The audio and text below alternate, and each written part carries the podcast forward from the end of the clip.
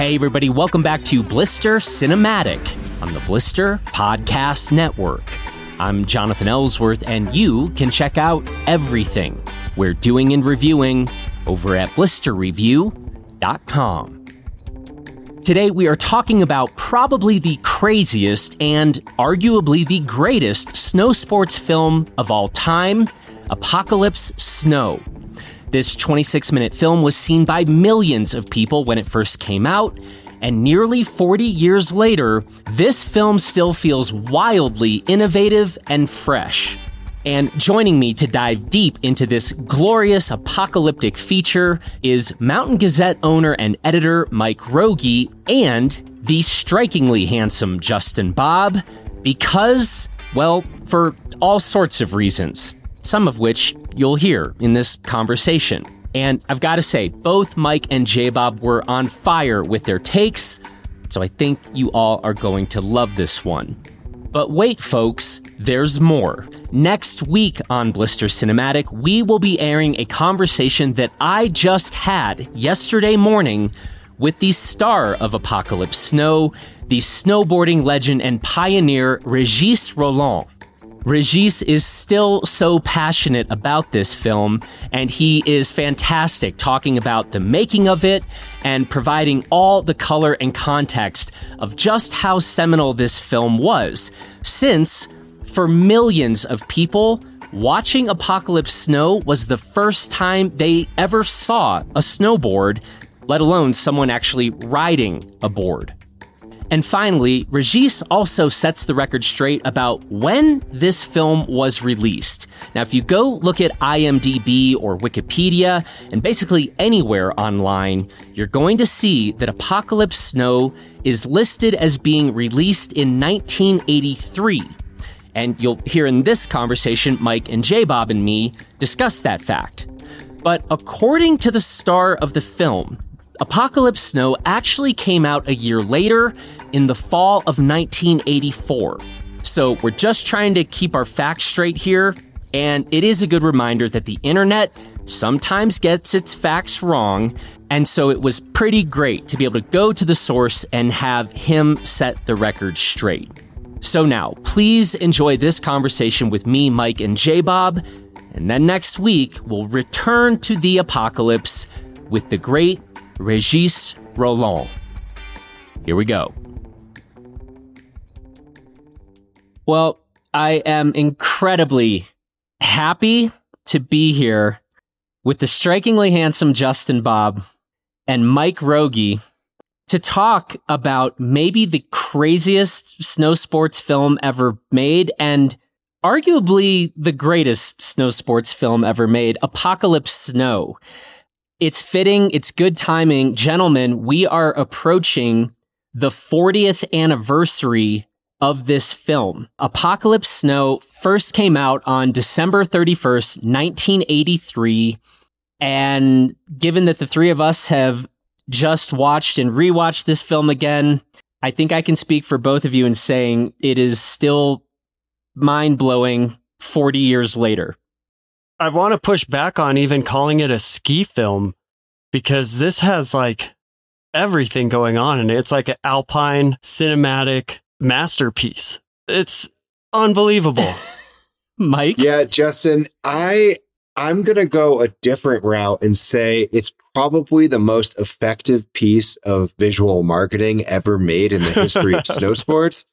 Um, I finished watching it and went on eBay and started looking for Rossi monoboards. They're not out there, which tells me it was such a good product. No one, no one got rid of it. For Les Arcs, I mean, it's like a crazy good marketing video. I mean, who knew that they had snow castles, like imploding and exploding snow huts, um, couloirs that you could ski into and then fly out of. Um, it looks like you're allowed to use firearms on the mountain. I mean, this is probably probably the most ambitious piece of marketing I've ever seen in 20 years of covering snow sports. Well, and so you, you're bringing us into the significance of the film, right? And that's something we're always going to talk about when we revisit older films.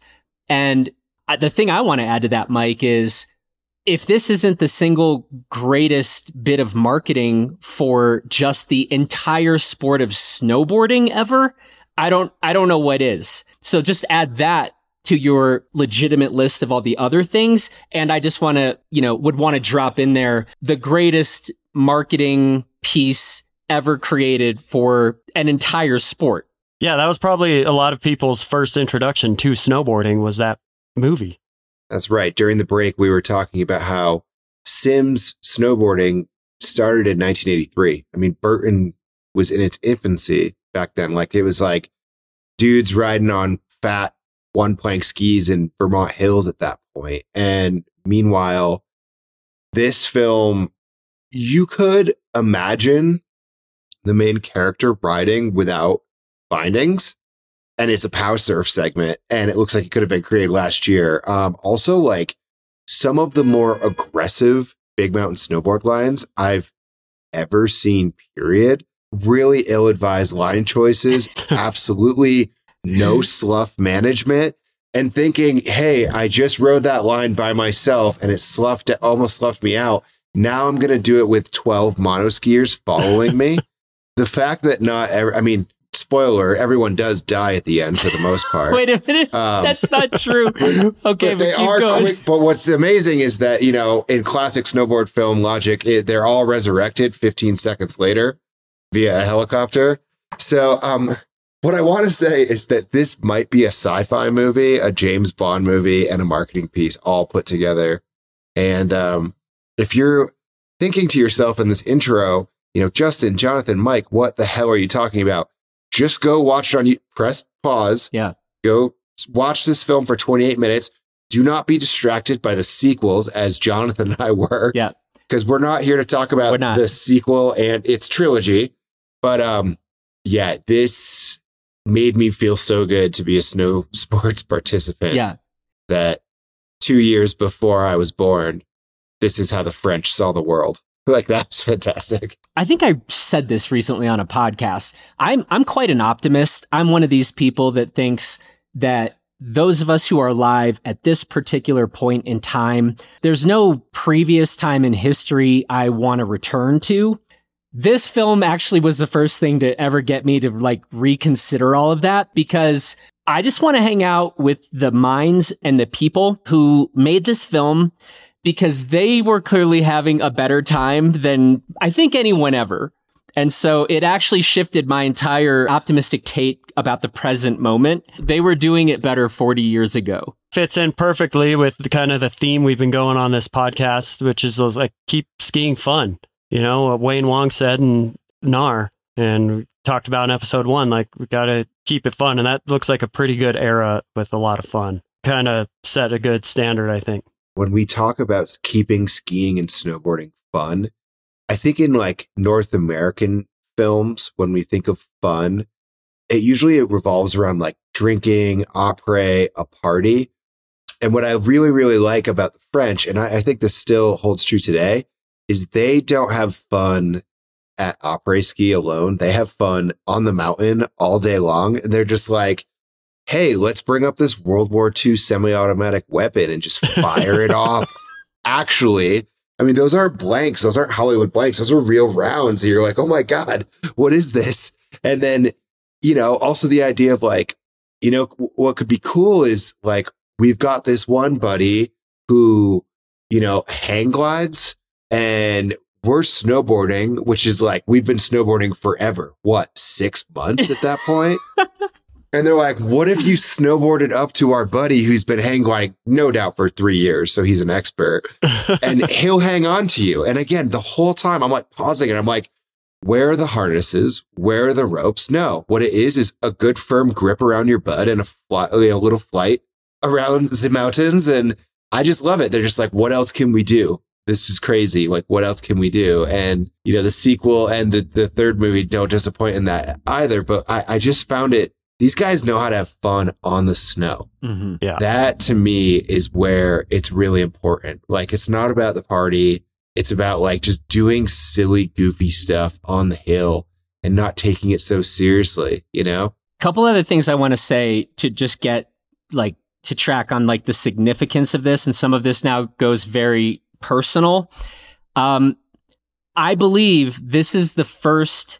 I'm gonna, I keep calling it a ski movie, and that's kind of shorthand. We're going to actually get into again what is this movie. This is the first ski movie that J Bob and I ever saw together. But I believe we watched this at your sister Jamie's house. Her now husband Nate was there. This is my recollection. This was our first ski movie ever, J Bob. I do remember, yeah, watching that in their living room.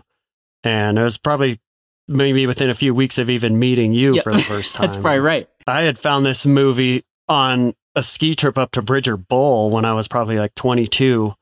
And we were having some beers in the Grizzly Ridge, the bar down there. And this was playing on the TV in there. And we were like, what is happening? This is the most insane thing ever.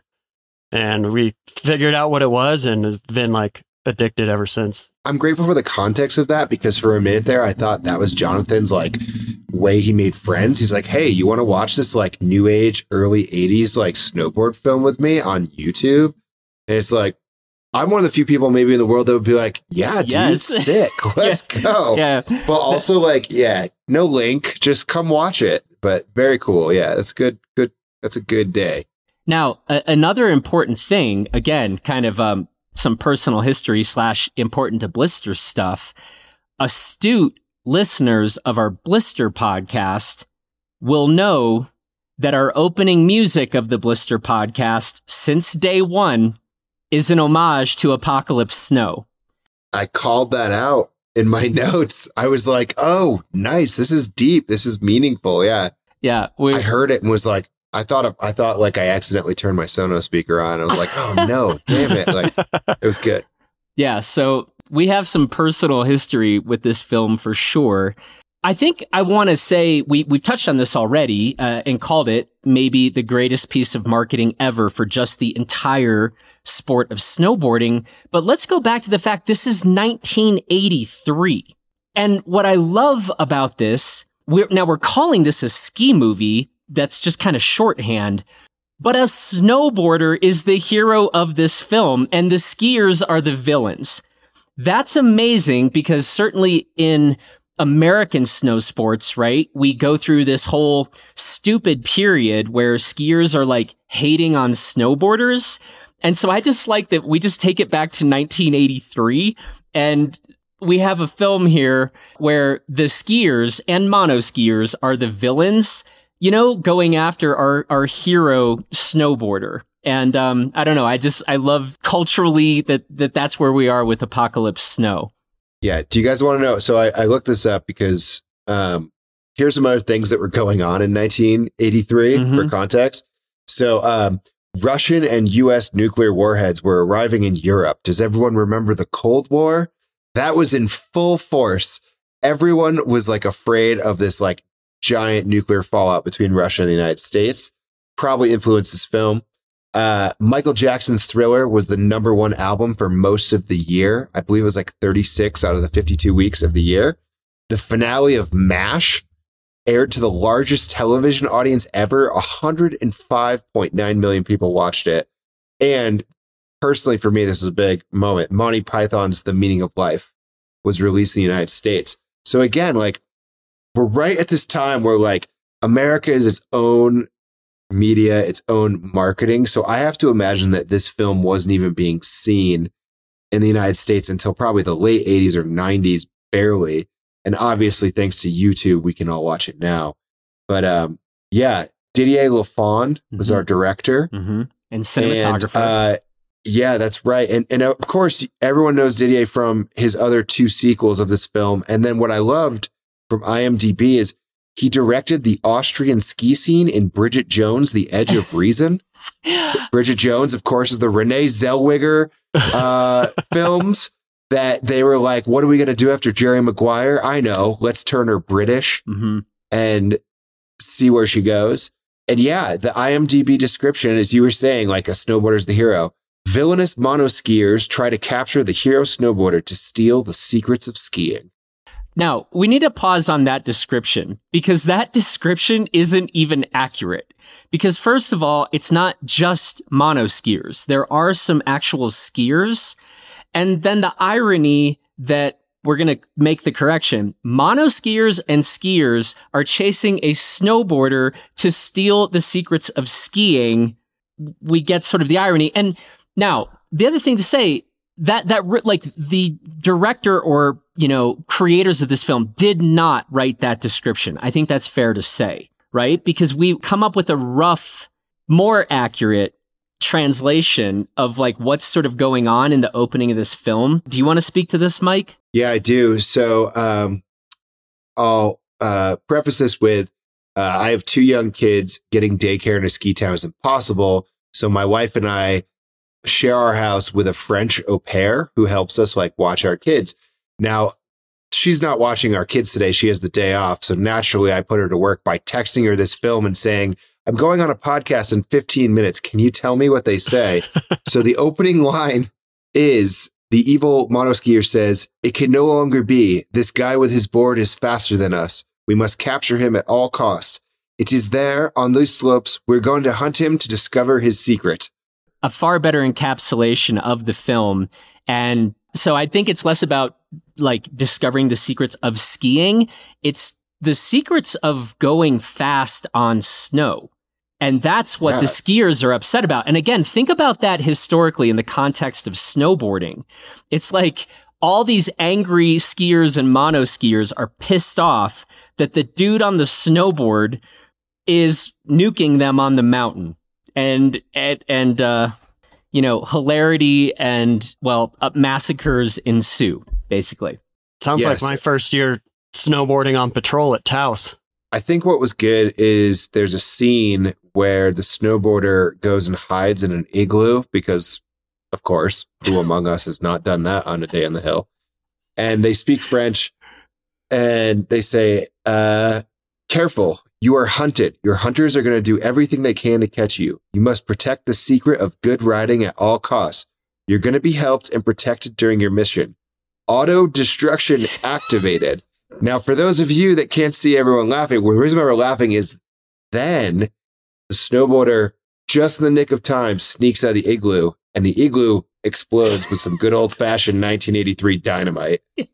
And again, if you are a marketing director for a ski resort in North America and you will let Mountain Gazette or Blister blow up an igloo on hill, hit up Jonathan, Justin, or I, because we would certainly like to create that moment so yeah, get at us. We'd love to use dynamite on hill. Oh, and, and by the way, not for avalanche control. No, for, just, no, no, no, no. no for, we for, want to use it to blow up an igloo. Yeah, for marketing reasons. Now, I want to say one more thing about because obviously you go back and revisit this film, and in the past, every time I've watched it, I've just been so mesmerized. But now that I knew we'd have to be, you know, talking about this on a podcast, I found myself thinking about what were potentially some of the um, cinematic inspirations for this film. So, Mike, you've already talked a bit about what was going on in 1983, but two movies that I thought of, and then I did one of those like, Dear Tiny Baby Jesus, please make it be the case that these films came out before 1983. Two of the things I thought of were, of course, um, you know, I was like, which James Bond movie was it that has probably the most iconic James Bond skiing scene. We have in 1977, The Spy Who Loves Me comes out. And then the other film that I started thinking about was Mad Max. And in fact, the original Mad Max comes out in 1980. Mad Max 2 comes out in 1982. And we're going to try to get confirmation on this, but this film had to have been filmed either in 1982 or sort of this, the winter of, you know, the, the, the start of 1983. So we're going to see if we can get maybe some more guidance on the actual influences on this film, but those are two pretty solid, right? And if anybody's seen The Spy Who Loved Me or Mad Max, combine those two things together and you're starting to inhibit the orbit of Apocalypse Snow, I think. Well, and it kept going also because not long after that, in 1985, A View to Kill came out, and that had Tom Sims on a snowboard, doubling as 007 in that. See? You know, in my research on the film, the one thing I learned is that pretty much every ski and snowboard media company except for Blister and Mountain Gazette has embedded this film during a really slow time of the winter as a way for them to help their SEO and have some social content.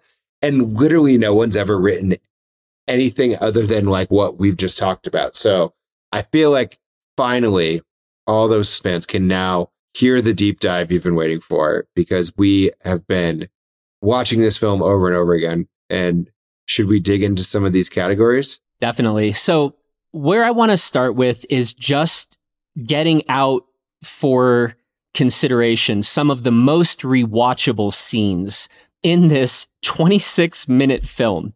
And I mean, one answer is the entire 26 minutes. I mean, kind of literally. Uh, that's exactly. That's probably the most uh, accurate answer. But I am curious to hear for you guys. Let's let's get some of the scenes out that are in contention, and then maybe we'll try to move to see if we have consensus about the single most rewatchable scene. So, Justin, we'll start with you. Give us uh, what you had for one of your rewatchable scenes. Yeah, I mean, obviously the whole thing, it's a short movie. You can rewatch the whole thing pretty quickly, but I keep really focusing on what I call the straight line segment. Mm-hmm. And I'm looking for the timestamp here. It looks like it's at 12 minutes, 15 seconds. And it's kind of when we start getting into the like hardcore straight lining. Everyone. Regis Rolland on the snowboard, just pinning it through these couloirs. It's like by today's standards, you're like, wow, I hope your bindings are on tight. I hope you have stiff boots. He had none of those. Yeah. And then the mono skiers coming in right after him. It's like, I don't know how the knees and the whole mechanics of mono skiing really work, but seemed like there was no side cut and some pretty powerful knees, like balancing like those little dolls that you can like hit, like little punching bag dolls that'll pop back up every time you pop them down. That's like what was going on with the mono skis and pretty insane. I mean, I think that level of skiing would hold up today. And if we're just looking from like a being pretty impressed framework, aside from all the cinematics and explosions and ridiculousness, that's probably one of the most rewatchable parts for me.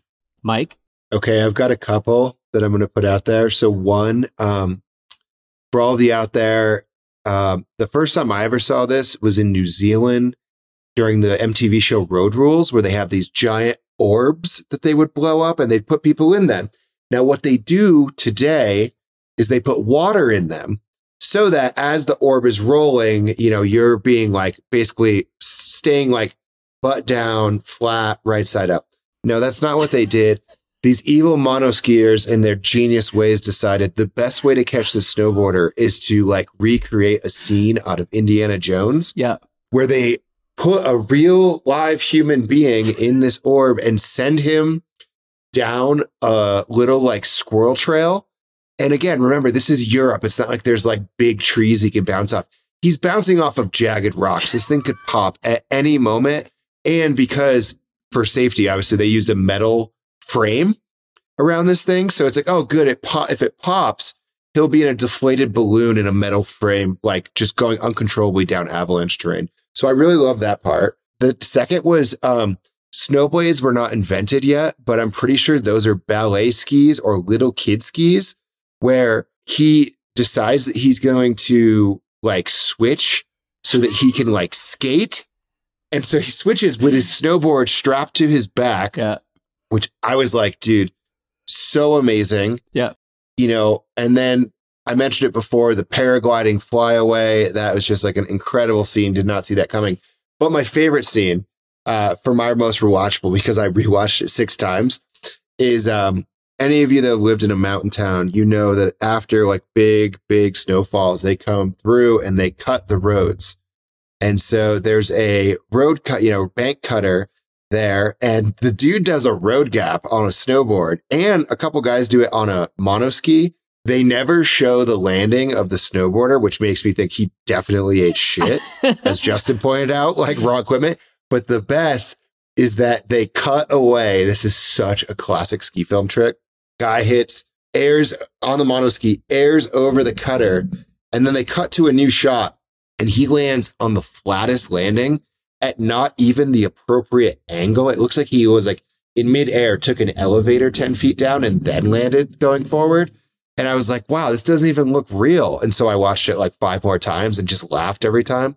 That to me was just like one of the most rewatchable moments of this whole thing because I think everything else is real. I, I mean, they didn't really like use any dummies or stuff like, but that, that road gap landing cut was just all, all time.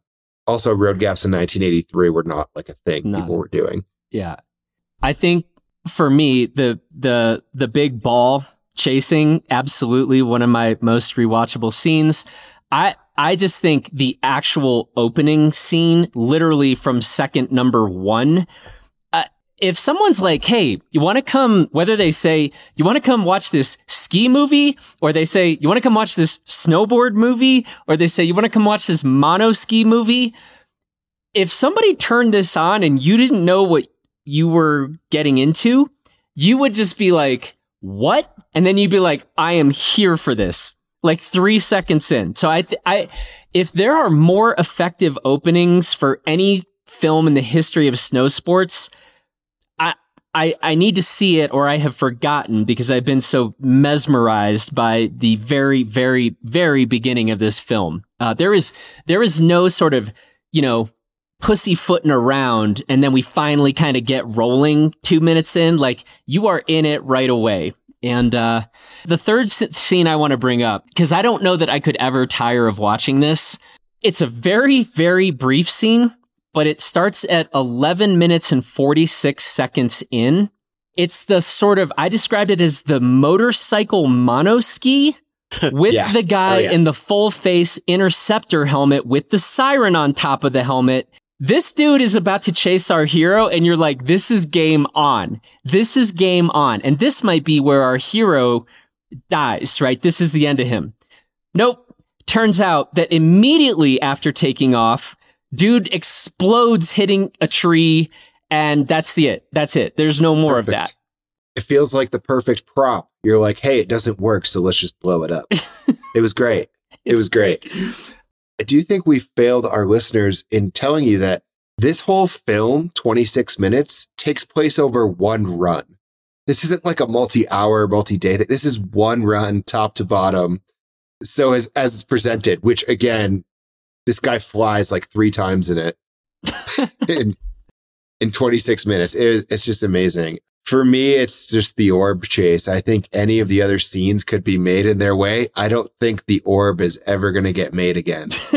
That's my number one as well, Mike. I the, the orb. The orb is my most rewatchable. J Bob, you gonna join us Just- or you sticking with the straight line? I'm sticking with the straight line, I think. That's fair.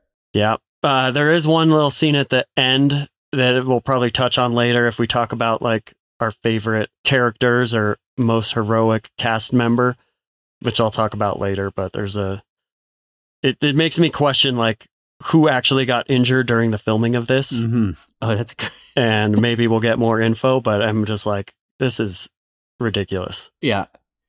Um, another award. Um, best or worst crash or close call.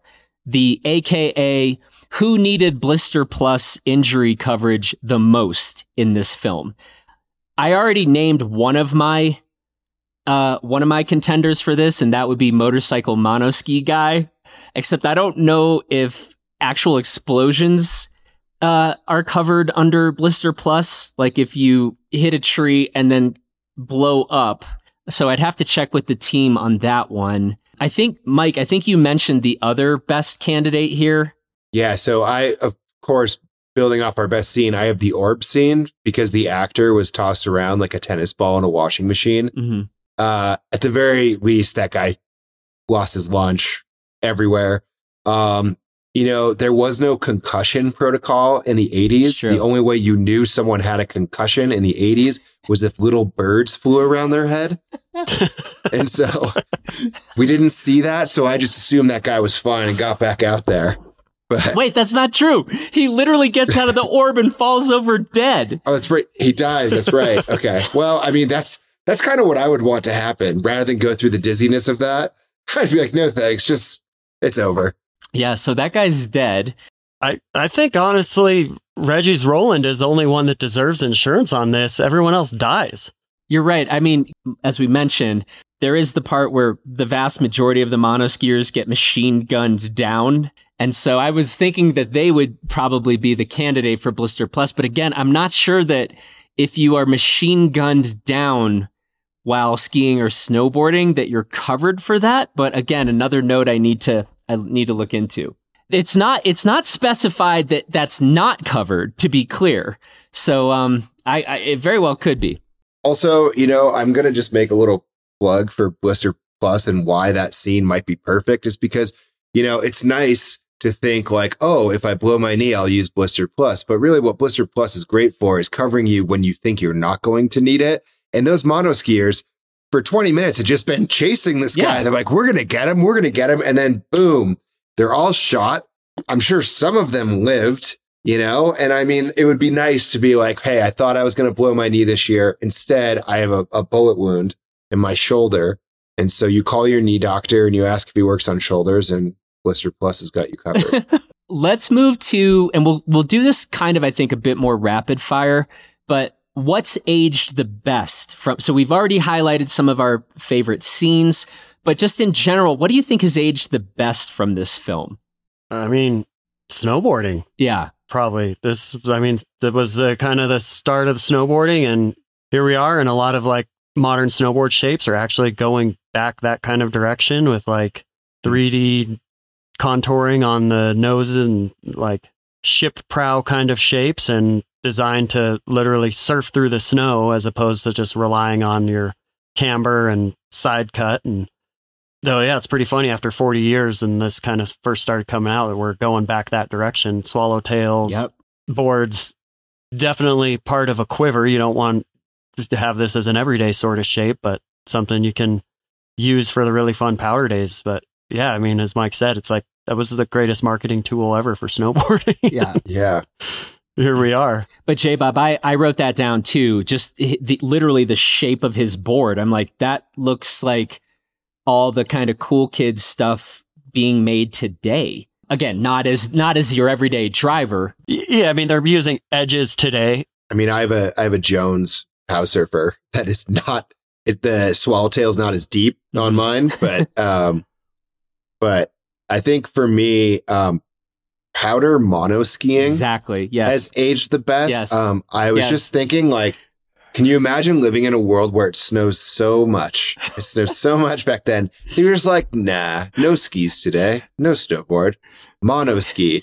That looks so fun yeah. they are constantly wheeling. I actually Yeah. realized that like the way like a Parker White like wheelies out of like in, when you see in ski films or like a Sammy Carlson, whatever, where he like is skiing down and does those like hop turns, it turns sideways and and just like slams it like that's all mono skiing. It's just mono skiing moves. I'm like, man, that technique is good. And then my top top, what's aged the best is French ski culture. I I think I think the French do ski culture better than any culture in the world. Uh, it's still fun. It's still goofy. It's all very stylish.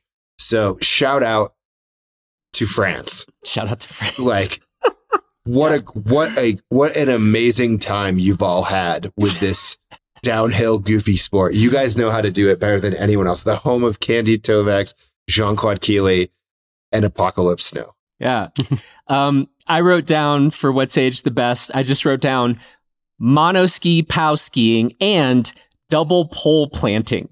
Like Oh. Oh yes. pow skiing on a mono ski while just double pole planting. So I wrote that. I wrote um, lots of big mono ski straight airs. Just like this is this is this can't be topped unless we start talking about Apocalypse Snow two or three. Just in terms of huge mono ski straight airs, that's amazing. Um, I wrote down the fact that we have skis, snowboards, mono skis, and sort of snowblades, let alone my favorite, the motorcycle mono ski, uh, and then the orb. All going on in this film. That's amazing. Let's let's mix it back up. We've had, I think, for too long, we've sent skiers to the left, snowboarders to the right. I'm here for this, you know, mixing it up world. Like let's get get let's get back to 1983, I guess. Um, uh, the, another thing I wrote, um, the slow mo sequences of numerous monoskiers backslapping set to soft core porn music. Like what in the world?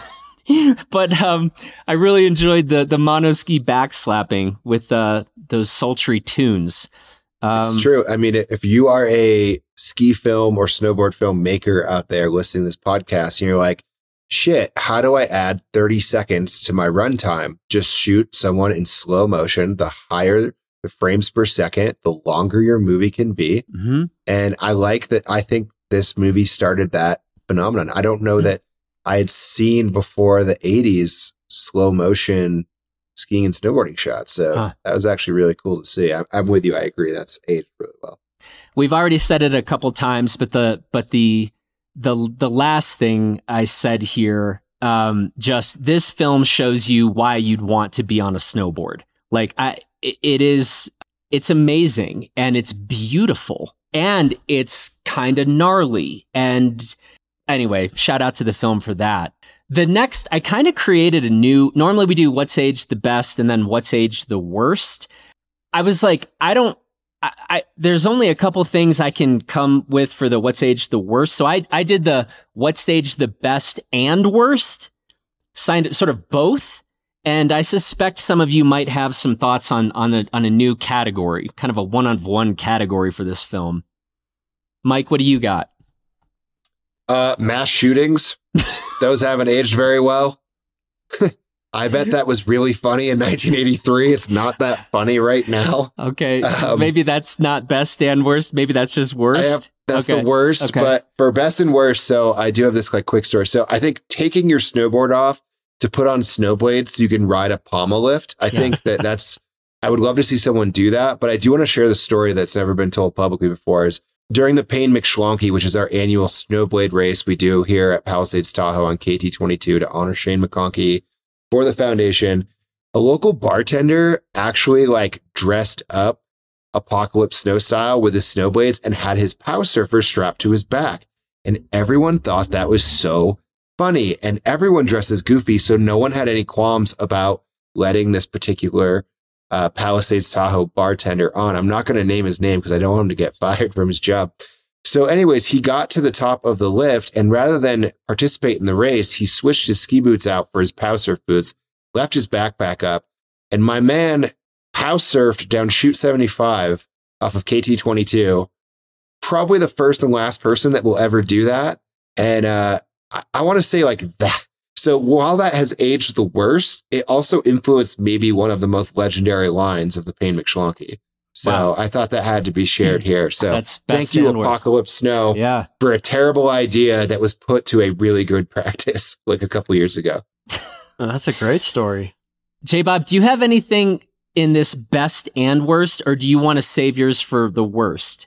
Yeah, I mean, I was going to just go into like their total disregard, and maybe it wasn't total disregard. It might have just been uh, a little bit of some ignorance and sign of the times, but like avalanche hazard and considerations. They're just like, let's party down this huge slope. And I think there is one avalanche that they show in the movie, which is incredible. But it's like one snowboarder and like 10 mono skiers just yeah. cutting out this like pretty good sized slab. You're like, wow, no one's got a backpack on. No one's got anything. Like, they're filming out of a helicopter. like, maybe they have eyes on bright colors. Like, that might help a little bit, but like, wow this is that that'd be pretty frowned upon uh, today. Yeah, it does make you. It does actually make me wonder. Like that, maybe you know? like 140 mono skiers were killed in the filming of this movie. I yeah. mean, it's possible. It would. It would actually check out. I also was. Did you guys notice the like we talked about a little the slough management where like you know you're skiing down this line and you're constantly either moving to the left or the right in order to avoid your own slough. They were actually outrunning their slough yeah. and then turning into it and slowing down. And I'm like, no, no, get out of there, get out of there, get out of there. And then they would just like cut to a different scene. I'm like, that guy died. Totally. That guy's yeah. totally dead. He's dead. Just bodies yeah. buried everywhere around Les Arcs.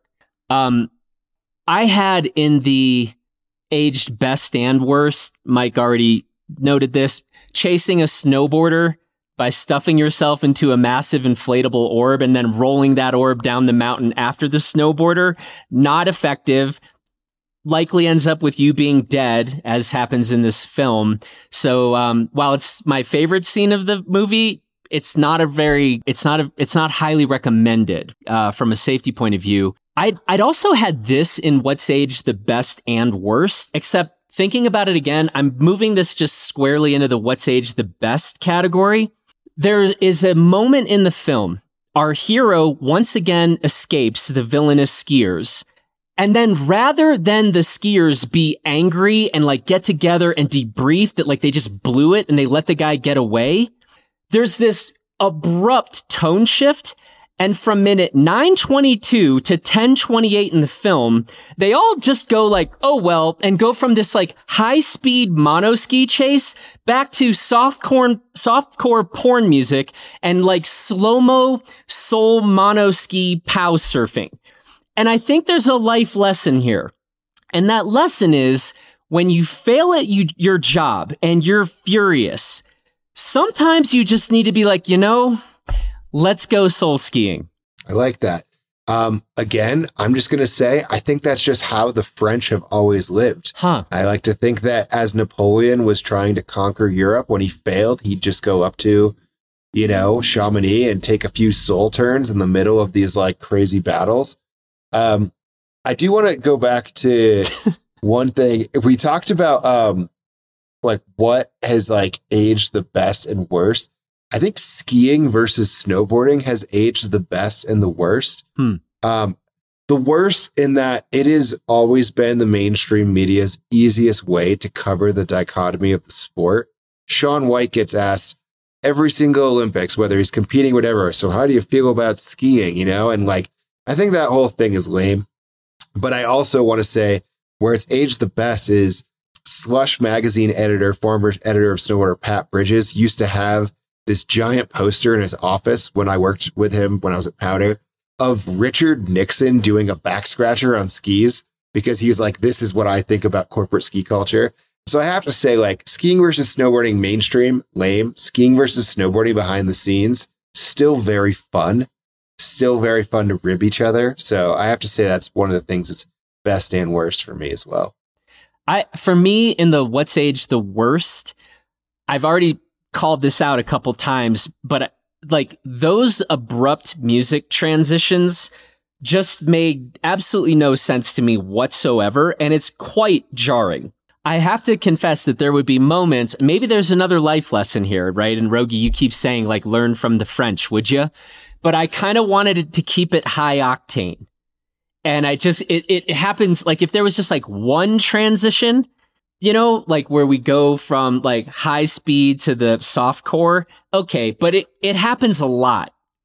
And it's really, it's really jarring, right? So I think that's really all I had. Otherwise, this is a perfect film as far as I can see. So this is, we call, we're calling this the Gimme More Award. What would you want to see more of in this film? Or what would you want to see the film explore further or show more of? Did you guys have anything? I do. I mean, it's really easy for me. Backflips on mono skis. I didn't even know that was a possibility. Um, so if you are out there and you are listening and you have done a backflip on a mono ski in the last three seasons, please, please, please send it to Blister, send it to us at Mountain Gazette. And I don't even know what I'm going to give you. I might just Venmo you some money for being a champion. But like, that is the greatest thing. I could have watched 50 slow mo backflips on yeah. mono skis. What commitment. Yeah. Just amazing. Laid out and not laid out. The not laid out ones were almost scarier. But um, yeah, I think I'd like to see more backflips on mono skis personally. That's great. That's really good. J Bob, do you have mm-hmm. anything? I put more zip lines and explosions. Um, they're mm-hmm. already a good amount yeah. of explosions, but you can always have more of have those. More. And That's good. I like the zip line move at the beginning where they're all exiting the castle, zip lining down to get onto the snow. Um, zip lines turns out are a lot of fun, and they could easily use more of that. So, I I definitely could have like if there was a now you know today like a 10 episode Netflix series that was just about like the training that happens in that castle or like the day to day life of these red suits. I, I actually, I wouldn't even need to be like a 10 episode. I, I could do like an eight epi- like an eight year 15 episode each year. So yeah, give me like 96 episode of like just the day-to-day life of the red suits in this in this film. I'd be super good with that. The other one I I had at minute 827 in the film. We get introduced to this beautiful woman for like 1 second. I I need to know more about her. Like I need 10 minutes on like who is she? What is her connection to our hero? Are they dating?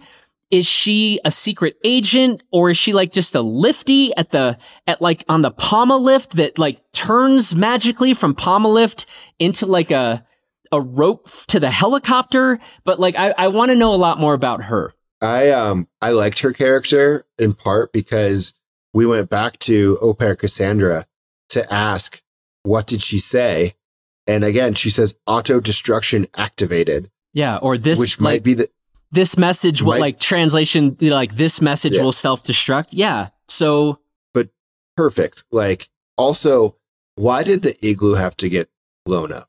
As far as the plot goes, like were they really worried about them finding that message? Like and and for the record, Justin and Jonathan, I need to know um the monos that's a cult, right?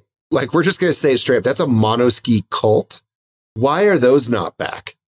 Yeah. I mean, that's a great question actually. Are they maybe I I think maybe they are here and they're just real underground.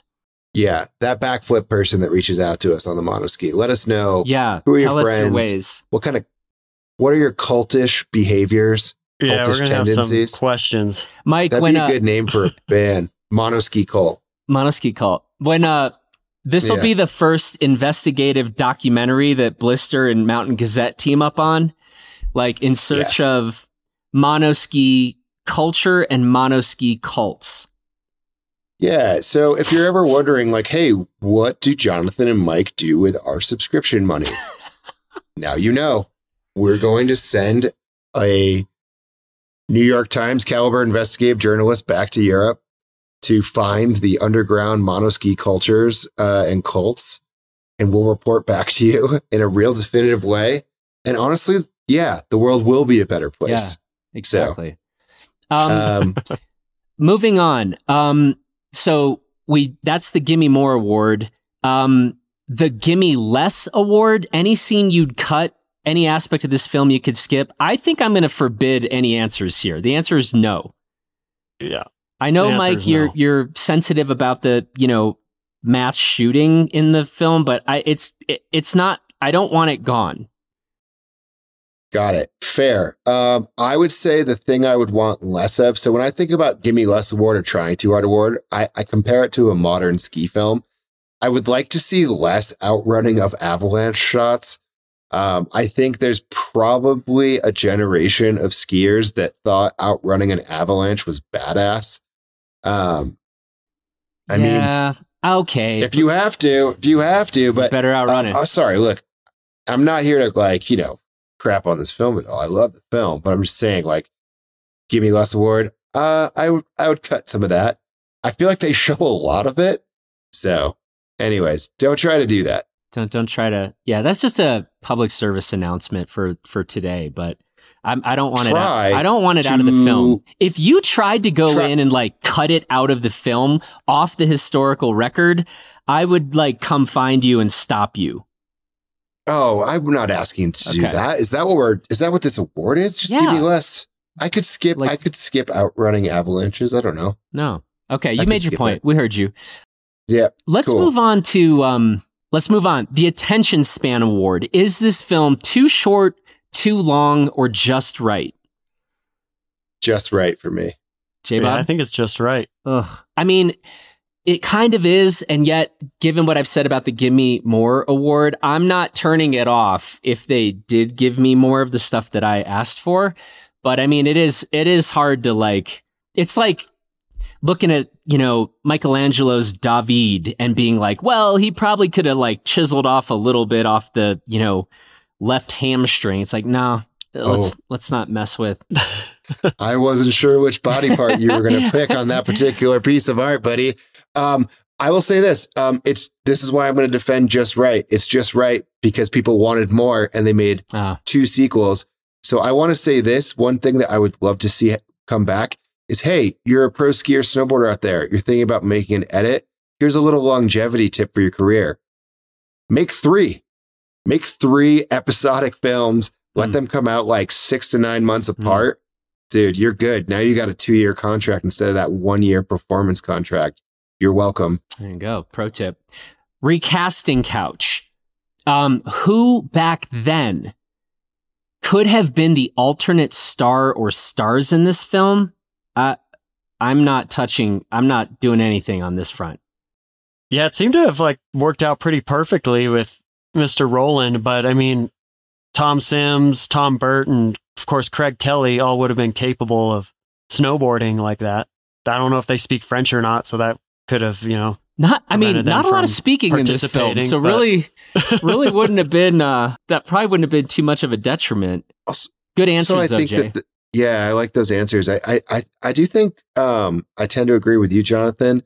The tone of North American snowboarding at this time was about growing the sport, getting more people, getting acceptance. And I feel like had this film come out in North America, like more ski resorts would have banned snowboarding.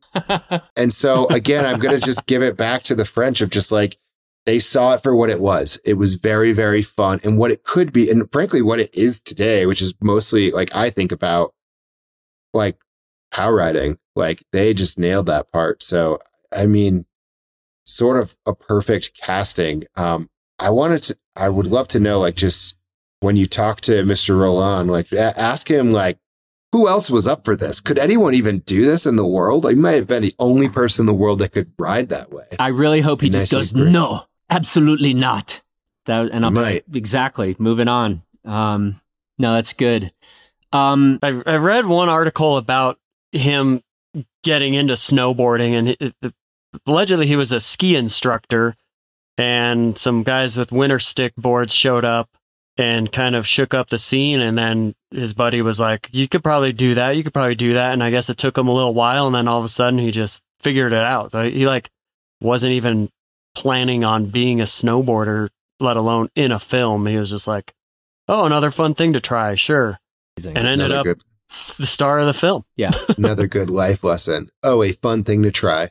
That's how we should yes. approach everything in life. So, Yes. Yep. All right. I'm curious if you two have thoughts on this. If this film was remade today, who would you want to see be the star? Who would take Regis's role? Mike? Hands down, no questions asked. I actually think he's the only athlete that could do this. I think it's Parker White. I think he could handle it. I think it's because he can ski. Obviously, he's a pro skier. His pow surfing skills are just unreal. He's hitting pillow lines and everything. And I also think he takes himself uh, very unseriously all the time. So I think he'd be sort of the perfect candidate to come back. Um, I doubt he speaks French, uh, but but that's okay. Um, an American remake always happens. You know, was it Force Majeure? Was remade with the Will Ferrell, Julia Louis Dreyfus movie. Like this is what Americans do. We remake great French classics and we kind of ruin them a little bit. I think Parker could ruin this movie perfectly. Wow. J Bob, thoughts on this? Thinking of keeping the French in France and maybe Xavier de Le Rue on a snowboard and uh, being chased by Candide. I assume he could probably mono ski. Oh my God. 'cause he can almost do everything. So Wait, and you'd take, would, you'd go with Xavier over Victor?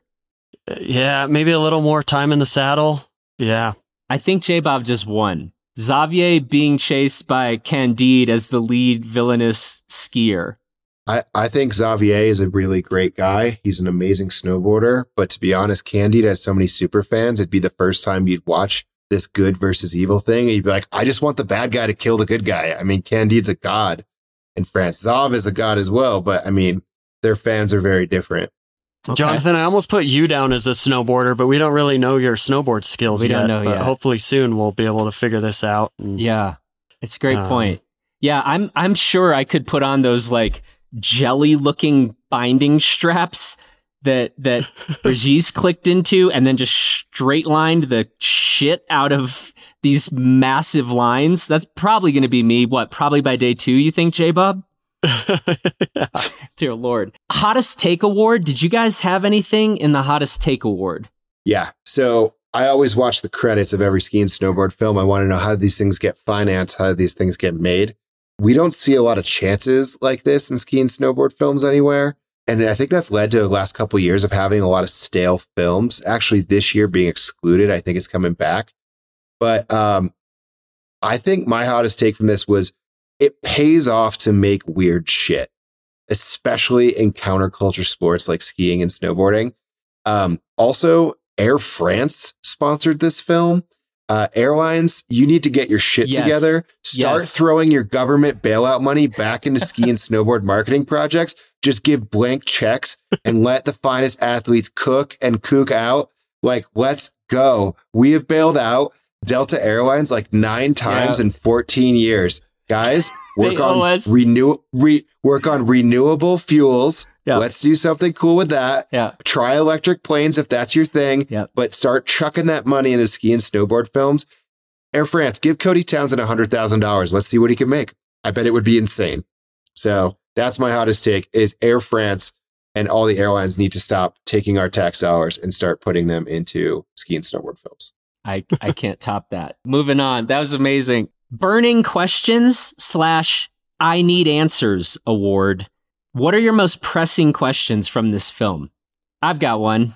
Uh, I just wrote down drugs. How many drugs, how much drugs were being used during the like conception of the idea of this film, during the shooting of this film? Drugs. Those are, that's my biggest uh, question. I, I had a similar question, which is along the lines of how much wine was consumed Oh. with it being France and all. Um, of course, injuries are a question that comes up. Like Injuries, how many people actually sustain an injury during the filming of this? Yeah. I gather there was at least one. Um, yeah. So I have a pretty serious question about the ending. Me too. So, that's the other thing I wrote. um, Mike, go. so uh the en- it ends with this Cirque du Soleil helicopter extraction of our hero. Um they basically form an upside down uh cheerleader triangle Yeah. while hanging from a helicopter. Um was that the most efficient way to take him out? No. I don't I don't know. Also, also this one real key. Were all those guys dead 45 seconds earlier from the mass shooting? How did they come back? I don't understand. Um that said, if you watch the sequel, uh, you don't get answers to that, but they're still in the helicopter formation. They're just much higher off Yeah. the ground. Yeah. I think the answer is a little bit another film we didn't talk about as a, maybe a bit of an influence, just the original Star Wars. What do you have what do you have happen in Star Wars? We we see like 10,000 stormtroopers mowed down, right? So I don't think there's like resurrection happening unless that's a really good monoski cult. I just think there's like like the red suit monoskiers are kind of the equivalent of the stormtroopers from Star Wars. There's just just, apparently an infinite infinite supply. they're but, everywhere. But, but Mike, I want to with the ending. What exactly is happening in the scene before our hero is scooped away by the upside down cheerleading triangle from by a heli? Is this a is this a, uh, is he getting married? Is is he being Um, given an award? What's happening there? There's a little girl holding sunflowers, which we all know bloom in the middle of winter. I like saw that and I was like, where the hell did she get those flowers in the Alps? That's not realistic. As if like that's the one The thing one that weird bothered part. me. Yeah, Yeah. And then like there's like people doing like uh the like fist. I don't even know what you call this. Like he's a jolly good fellow. Like I'm a 1940s candidate for mayor and I won. Like it's very strange. And then uh, what I love is like all of a sudden out of nowhere, cue the helicopter music and you're like, oh hell yeah. Like I gotta say, that was the best sound design in the entire the entire edit. Okay, but so we don't I mean because it's it's a little too impromptu like yay our snowboarding hero except no one knows what snowboarding is in the world has like rolled up on this celebratory event where they're like, it, like, yay, we're celebrating you because you've protected the secrets of going fast on snow with a little girl there presenting sunflowers to him. So it, I was like, it felt like kind of a wedding scene, but I didn't, I didn't know what was happening. And then, because if it is a celebratory scene of like, thank you so much for protecting the secrets of going fast on snow, that lasts for four seconds because homie is like immediately like taken captive by the villainous mono skiers and skiers. So I'm, I'm, look, okay, I have, we've really not talked much about this. Apparently I'm getting on a podcast with Regis Rolland at 1 a.m. in the morning in a couple days. Like, I'm definitely going to ask about the ending of this. By the way, how badass is that? That like I'm talking to the star of our film. So I'm going to try to get answers to some of our questions here, namely the drugs and the injuries. But I need to know, like, what is that event at the end? Um, could this entire film just be an allegory for how Burton snowboards was started? oh my god! How is that not your hottest take? that's a that's that's got a yeah another we have another hottest take contender. Um, d- do you need to say more on that, or was that the end of your question? I mean, I think it's just like you know, it feels like this could have been the blueprint for how Jake just marketed Burton snowboards forever. All these assholes just trying to f with his vibe, and then at the end, when he's finally you know like celebrating snowboarding's there. Ski resorts start banning snowboarding and they extract him from his vibe. And then there's two more sequels. And yeah, I don't know. That's a stretch. I, doubt it, that, that, that, that you didn't have that in the hottest take section is, is amazing. But that, that is, that's an amazing question. I, I already shared mine. Do either of you best life lesson award? You know, mine was sometimes in life when you fail and are deeply dejected, just go soul skiing. Yeah, I think that soul skiing thing is real and it's like being present when you're out there. And maybe that's why the music transitions so fast is it's like you're in the heat of the moment on this chase. And when the skiing's really good, you kind of forget about what your task is. You're like, I'm just here skiing. So cue up the blister podcast music and let's just enjoy this for a bit. Is like maybe we'll get back to the chase, but I'm I'm good for now. Jonathan keeps calling it softcore porn music. It's softcore porn music, softcore porn music. No, dude, it's the intro to your podcast. so I guess one could deduce that softcore porn music is the intro to the Blister Pod. Sure. I'm Jonathan Ellsworth, and this is a softcore porn conversation about skiing and snowboarding. How well would it hold up if it came out today exactly as is? The world has never seen this. It drops, let's say, on its 40th anniversary coming up here, December 31st. What are your thoughts? How how would it be received? How well would it work? It would be a Pit Viper ad. okay. Would it not? Doesn't this seem like the thing that like Chuck and Spencer would just be like, hmm. yeah, let's throw an obscene amount of marketing dollars into remaking this thing, not tell anyone, and just put it out and the only thing you would change is like they'd be wearing Pit Viper sunglasses. Like I, I, I, I, it just feels on brand for them. They did try to do a more modern, not exactly a remake, but like a another edition, which I guess could be part four, but it's called Retour, and it did not get a lot of exposure here in the states, at least. Um, I do have a DVD copy of it because I was so excited.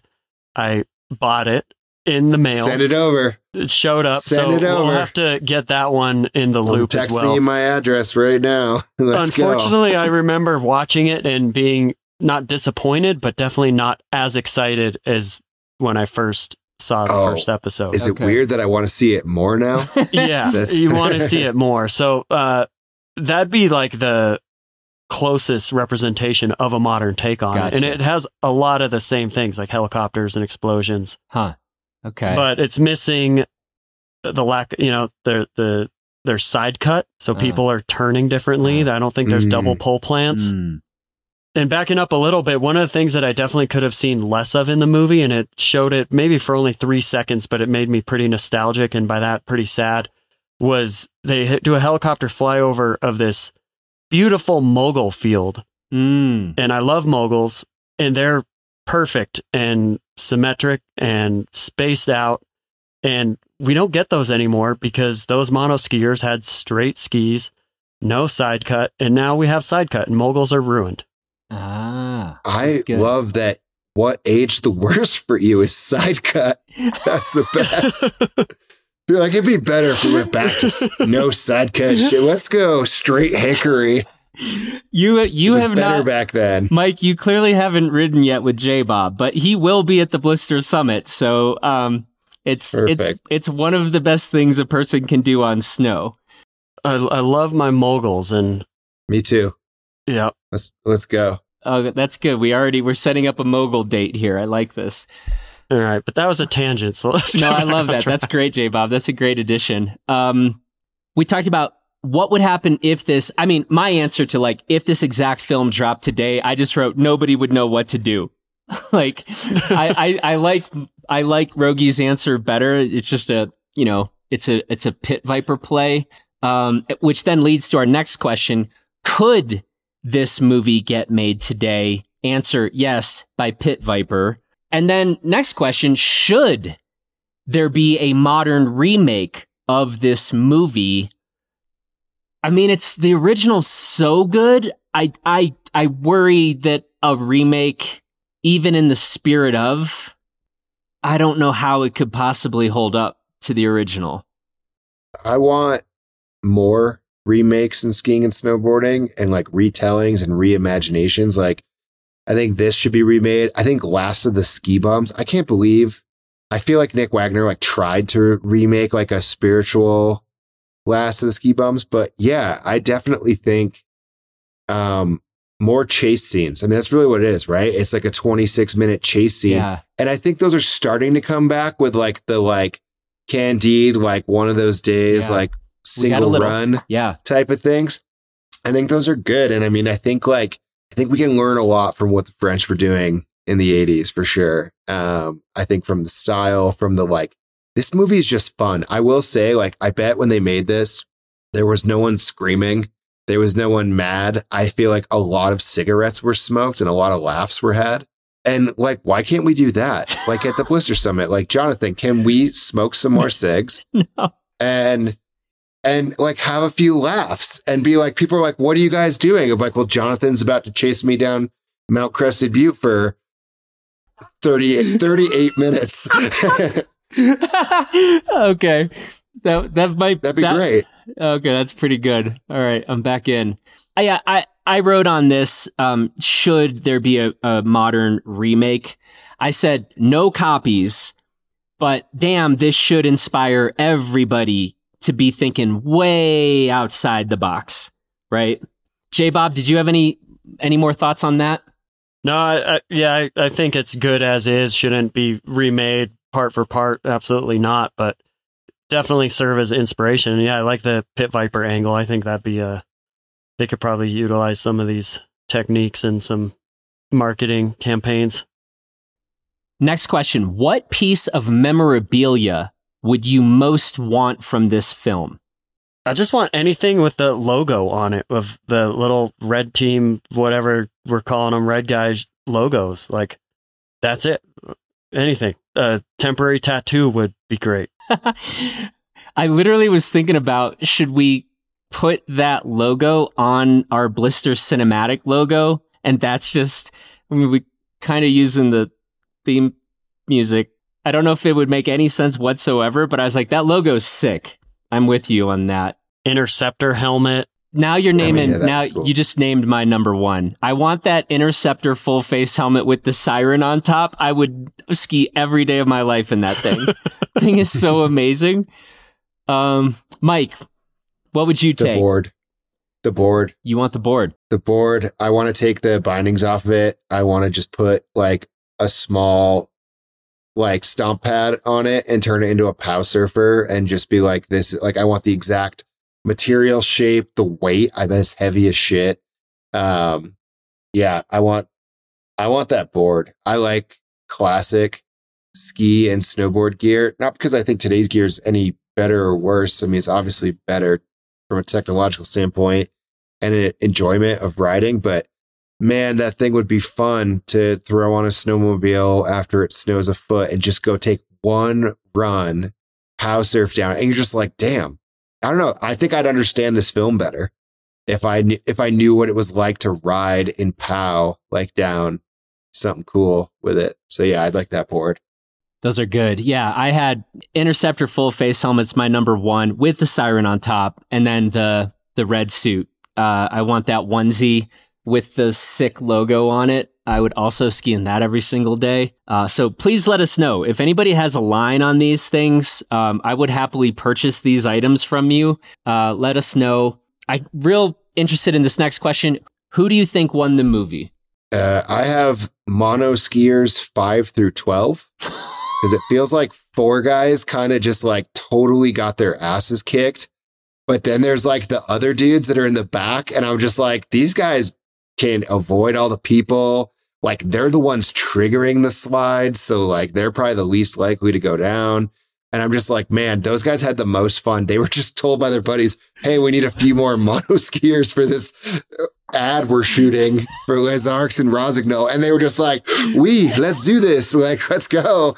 And so I don't know. I think those guys absolutely won in the filming. It's always fun to be on a film shoot when you're not shooting or being filmed but you're just kind of there and like you're like, oh, cool, it's early morning. I can ski over here. And no one's gonna notice. That's the best. That's like the journalist angle. I always call it. So yeah, five through five through twelve, they crushed. Amazing. Five Jay- through twelve. Uh, those are the same ones that were hanging off the helicopter at the end, weren't they? Uh, Maybe. upside down. maybe. Yeah. I mean, also, what a good story at the bar. I put the helicopter pilot is winning because he had five through twelve dangling off his helicopter, and that was probably the most high risk move of the whole movie is flying that helicopter, lowering it down with everyone hanging to grab the hero snowboarder. And it, it seems pretty quick, but it looks like he gets a little low there for a second. I'm like, how did that guy on the bottom hang on? It looks like there was a little altitude drop in a matter of a second. I'm like, wow, this is some some small tolerance kind of flying going on right here. This is high risk. So helicopter pilot gets my vote for actually winning in the movie. And they get the hero out of there, and they can't do that without the helicopter pilot. That's an amazing answer. That's an amazing answer. I had snowboarding. I mean, snowboarding wins the movie, except the mono skiing looks so cool too. But um, the mono pow skiing with the double pole planting. So maybe mono skiing and snowboarding both win this movie. Um, Mike keeps talking about French ski culture or ski slash mono ski slash snowblade slash snowboard culture. That wins. And then our guy, Regis, I mean, Oh yeah. The our hero uh, is our hero. Amazing. You know, our our pal Cody Townsend like hates ranking things, but we've talked about it before of like very rarely is there an undisputed greatest snowboarder in the world at that moment, greatest skier in the world at that moment. Like it'd be hard for us to like truly define who that was. Uh I mean, dude, he was without a doubt the greatest snowboarder in the world when this was filmed and probably when this was put out. And like you said, Justin, he was like a ski instructor that like basically self-taught himself how to do it. Um, that's pretty awesome. I would love for that to happen again. It feels pretty unlikely, but what a cool moment for just like the sports world of like a self-taught amateur becoming the greatest in the world. Like, I don't know. I've never seen anything from 1982 that holds up to this. Maybe I'm totally wrong, but he was certainly in the conversation. Yeah, and the good life lesson of like jump on opportunities. Say yes. Say Mhm. yes. Say Say yes. we. Say we. um, all right. Last question. What are our final grades? Of course, we don't really do grades at Blister. And so our grading is kind of weird and I like it like that. But so from like worst to best, the grades go overrated film, properly rated, underrated, modern classic, pantheon film or an all timer, or the single best film in its class. Mike, what say you? So I think it's underrated. I think that everything I can see whenever this film gets shown on the internet, it's always like poking fun of it, um, the snowboarding, as you've both pointed out so well, is very good in this film. And if you just watched it for just the snowboarding, it's great. Um, and when I wrote underrated, I said, if you're listening to this, we all have like our old ski or riding buddy that we haven't talked to in a while. I want you to take this link and just text it to them and email it and be like, hey, have a great season. You will literally be back to like square one riding a chairlift. So I'm going to text it to three of my friends today. And I think it's, it's that good. It's that underrated that some may have seen it. Will be happy to see it again as I was, but most have probably never seen it. So yeah, it's an underrated film that you should text to your friend immediately. Hmm. J Bob. Yeah, I think it's absolutely underrated. I was looking at some stats and on YouTube, as of this morning, it had 248,000 views. Uh, hadn't been posted in 2013, which seems pretty low um, just from the stats. And I, I, pulled one comment out of the comments. Um, didn't get the name on it, but it says, After that movie, I put my legs together and nothing was the same again. and I thought that comment kind of sums it up. yes. That could that could well, go. I, I, I, think that means that guy went just, and joined the monoski cult. Yeah, where they they practice celibacy. I think I, am not quite sure what that. Yeah, um, that's you read into that one. Yeah, um, but this one I go with the the kind of the effect of what it has on people, having watched it with a lot of people, seeing their reactions, like the old school laugh meter and like applause meter, like it always goes off the charts with this movie. Is it's so silly. Um, I show it to my kids all the time, and they just like can't stop laughing. I showed it to my dad. He like laughed harder than I've ever heard him. I think it belongs in like it has to be in people's ski watch history. Has to for sure. So uh, it's it's in the pantheon for me. Like if anyone asks about like favorite ski movies, I'm always going to throw this one out, and that's probably how you first started watching it, Jonathan. Like 13 years ago, 14 years ago, whatever that was. Yeah, I we might need to, you know, this is only episode number 3 of Blister Cinematic, so we might at some point overhaul our final grade system. So for me, cuz this actually fits absolutely into 3 of our categories, as you've said, it is absolutely underrated. I'm calling this a modern classic, and I'm also calling this a pantheon film, an all timer. Um, it's probably the single best film in its class because it's the only film in its class. It's one of one. Um, if it's not one of one, it's only because there is an Apocalypse Snow 2 and 3. And by the way, I'm really proud of us. We did not talk about those films, which we kind of said we weren't going to, because we are absolutely going to be doing an, like a full episode on on two and three. So, um, very proud of you guys. We were not exercising that much self restraint before hitting the record button. You've really made me proud uh, about your ability to steer clear of talk on this. So, um, yeah, I it's a it's astonishing. It's it's an underrated modern classic all timer that's probably the single best film in its one of one class. How's that? No, I like that. I like that. Um, I mean, yeah, there was no way we could talk about two and three. You wouldn't talk about Godfather two and three on a Godfather podcast. It just wouldn't make sense. And to me, I mean, this, I will say this, it's the single best trilogy in 1980s snowboard films. um, because obviously we can't talk about Ultra because obviously Ski Movie is a trilogy. Ski Movie One, mm-hmm. Ski Movie Two, Ski Movie. Uh, Rice has three movies that are part of a trilogy. Mm-hmm. You know, so we can't say it's the single greatest trilogy, but it's yeah. certainly like one of the best trilogies. Um, in part because it's probably the only like there's very few trilogies in in this in these genres. So um, again, if you're making ski and snowboard films, have a three film plan. It'll help the longevity of your career. Or you can be, or you can be like Cody and just make 50. Yeah, just make 50 smarter.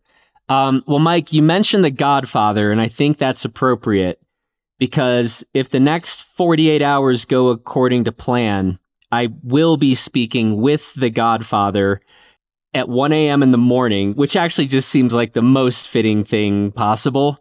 We'll see if it happens. I, am just slightly worried that something's going to fall through, the internet's going to go down or something, but uh, I can't wait. That should be amazing. And um, you're going to get to hear from our great hero himself, folks. So should be good. But man, you two were no slouches whatsoever on this. So thanks so much for this conversation. And uh, we will we will do it again. We'll be hearing from both of you more on Blister Cinematic. And um, yeah, well done, folks. This was this was this was good. You did you did good. Thanks for having me. Thank you. All right, guys. We'll talk to you soon. Well, that's it for this edition of Blister Cinematic. Thanks to Mike and J Bob for the great conversation. Thanks also to J Bob for producing this episode. And remember, folks, next week we're talking with Regis Rolland about this film again, and I cannot wait for you to hear it. Thanks, everybody. Have a great week, and we will talk to you real soon.